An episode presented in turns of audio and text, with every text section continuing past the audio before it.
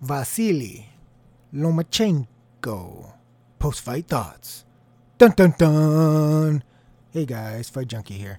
As usual, before we jump into this next episode, I want to remind you guys you can hit me up on Twitter at FightJunkieCom. Listen to me on Anchor, Spotify, Google, Apple, basically anywhere where you can find a podcast, I'll be there. You can also subscribe to the YouTube channel, youtube.com slash Fight Junkie 2006. Loma, Loma, Loma. We did the pre fight podcast on this for you guys listening to this on YouTube. Icon, upper right corner, click it. It will link back to the original fight prediction podcast. Going into this, my big concern, my only concern, the only reason I even wanted to watch this fight was for the shoulder of Lomachenko, the right shoulder specifically. And it was on fire. It actually even ended the fight. But more importantly, he used it out throughout the entire fight. He threw more right hooks in four rounds than he did the entire fight against uh, a 12 round fight against Pedraza. And more importantly, he admitted finally after this fight that his shoulder was still jacked up in the Pedraza fight, and he actually thanked some doctor for fixing it and said it's 100% and you can see the difference. This was what I was talking about in the pre-fight podcast with the lines they were the way they were on uh, Lomachenko straight minus 7,000. You had him sitting roughly 450 minus 450 inside. And I knew his shoulder wasn't right after that Pedraza fight.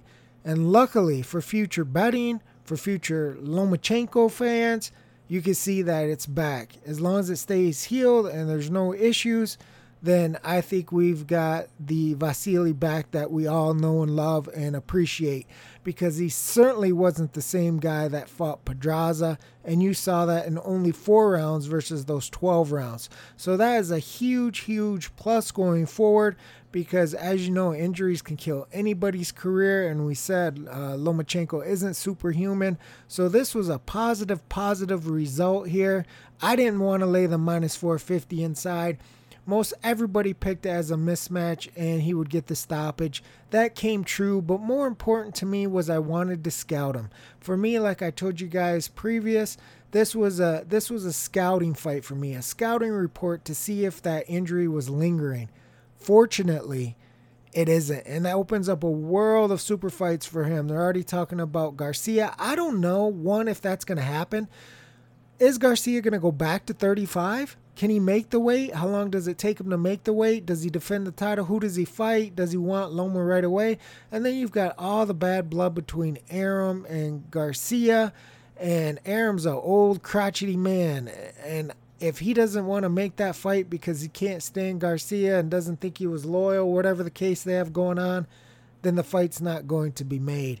There's also talk, a lot of talk that people want to want to see is the Tank Davis fight. Tank talks a lot of smack on social media, but Lomachenko kind of just blows him off, not because he doesn't want to fight him, not because he's scared of him, but because he just doesn't believe that Mayweather's going to allow him to fight. And so, I mean, we get hyped out about that, the potential fight.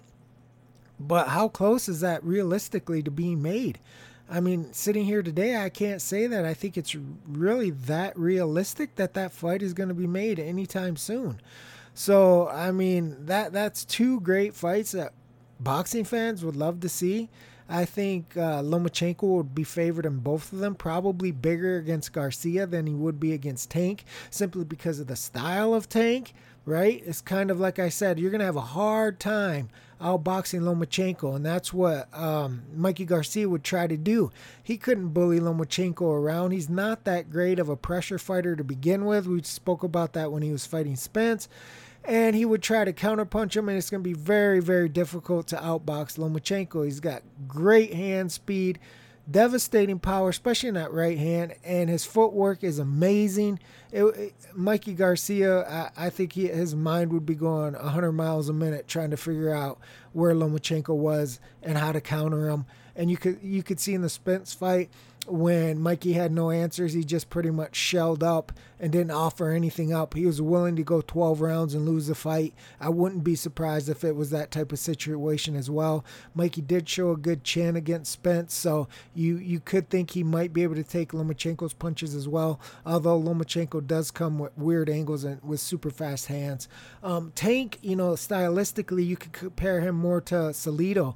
And that's why I'm thinking, like uh, Freddie Roach had mentioned this, you know, you got to get up in his grill, man. You got to walk through all those feints and all the shoe shine and all the touch, touch, touch. And then he, he drops a big hammer on you. You got to be able to take that stay composed, stick to him like glue, like Salido did. He dirty boxed them, man. He made it gra- hit him low, hit him behind the head, hit him in the arms, hit him on the hip. Just stick to him and make him fight. You can't give him that distance where he has that amazing distance and timing, and he can move around you at lightning speed and just rat to tat your ass as you're walking forward.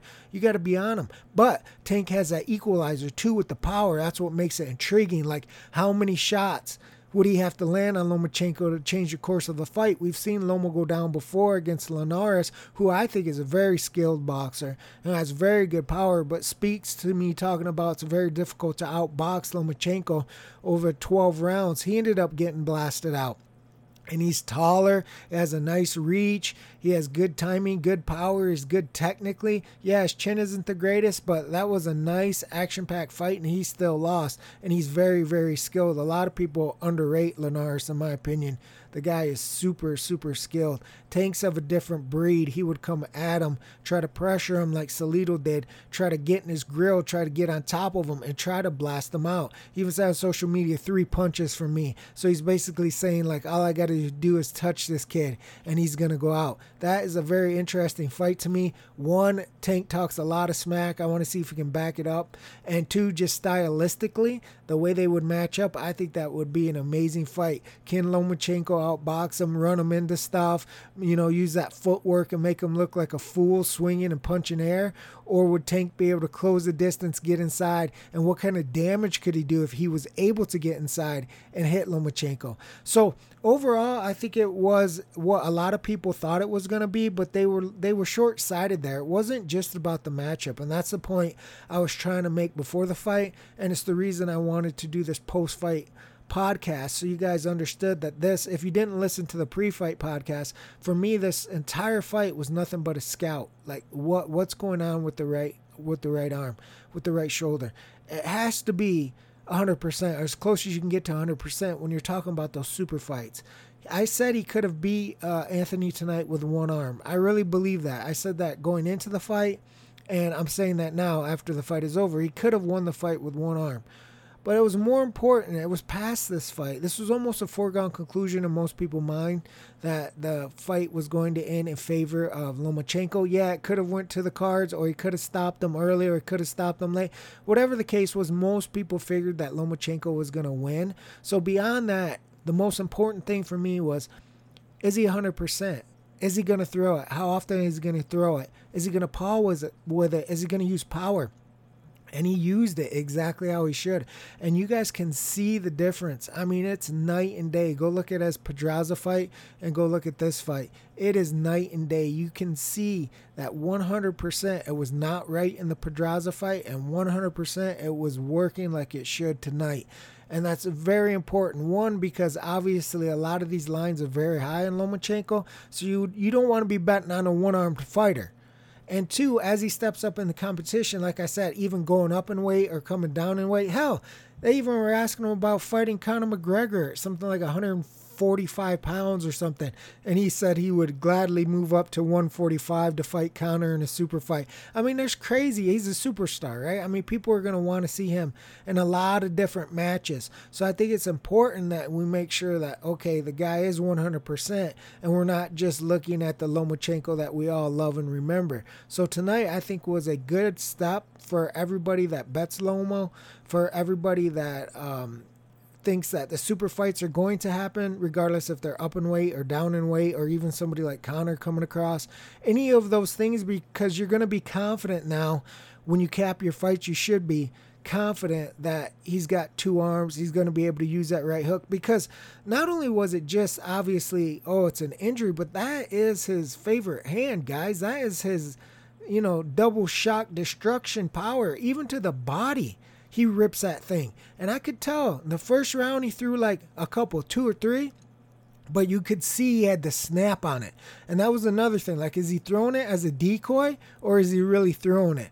And then once he got the motion going, it was clear as day that that right hook was working and it was bouncing and it was landing and it actually finished the fight. It was high in the head like a temple shot, but still, it was the right hook. And that's a very important punch for Vasily Lomachenko, especially if he fights a powerful puncher like Tank Davis, who's in that squat Tyson type of style, who's going to come forward and try to get right on his chest. He's going to need that right hook as a counter to spin off and try to make Tank reposition his feet. So it's very, very important going forward. Not even speaking about the ridiculous odds that you normally have to lay on Lomachenko. I think the odds are going to be a little bit better, obviously, in the super fights because he's facing uh, more skilled fighters, and people are going to be able to say, like, well, with Mikey, he went 12 rounds with Spence, and with Tank, you know, he's got this kind of power. So there's going to be a little bit more give and take there than there was tonight. I hope all of you made a ton of money, but if you didn't bet it or you sprinkled a little on the decision or whatever, don't even worry about it. It was more important than this actual fight of just cashing and winning on this fight because we needed to make sure that he was 100% going forward and that his lines were were matched up correctly with his abilities everybody knows the guy is super talented, but when you fight with one arm, you can see what happens when even lesser fighters, and I gave Pedraza a lot of credit, he was underrated in my opinion, but how lesser fighters can mm, maybe have a little more success than they should and go more rounds than they should for sure for sure that was no question. Like if the Lomachenko that fought tonight had fought Pedraza, no way he goes the distance. I think we can all agree on that. There's no chance that he would have made it to the cards. So that's important to make sure that he's healed 100%. I think he is. I think going forward, we're not going to have to factor that in, hopefully, ever again, unless something happens during the fight. And obviously, we can't predict that. It, it is an injury that needed surgery, and then something else had to be fixed after the Pedraza fight. Like I said, you don't thank your doctor and say it wasn't right, and now it's right, and you can see that it's right if you know there wasn't something else going on. So it could always snap or fall off during the fight, and that would be a problem but we're not going to know that until it happens. So when you're capping this going into a fight, then you're obviously going to say, okay, he's got two good arms here and all the skills that come with that, the whole package. Now let's see how he matches up with somebody and let's see if we're willing to lay this line or that line or whatever the case is. So overall, Huge win for Vasily, but a bigger win for anybody that's looking to bet him in the future. That's it for this episode of Fight Junkie. I will suck it to you tomorrow, baby. Fight Junkie out.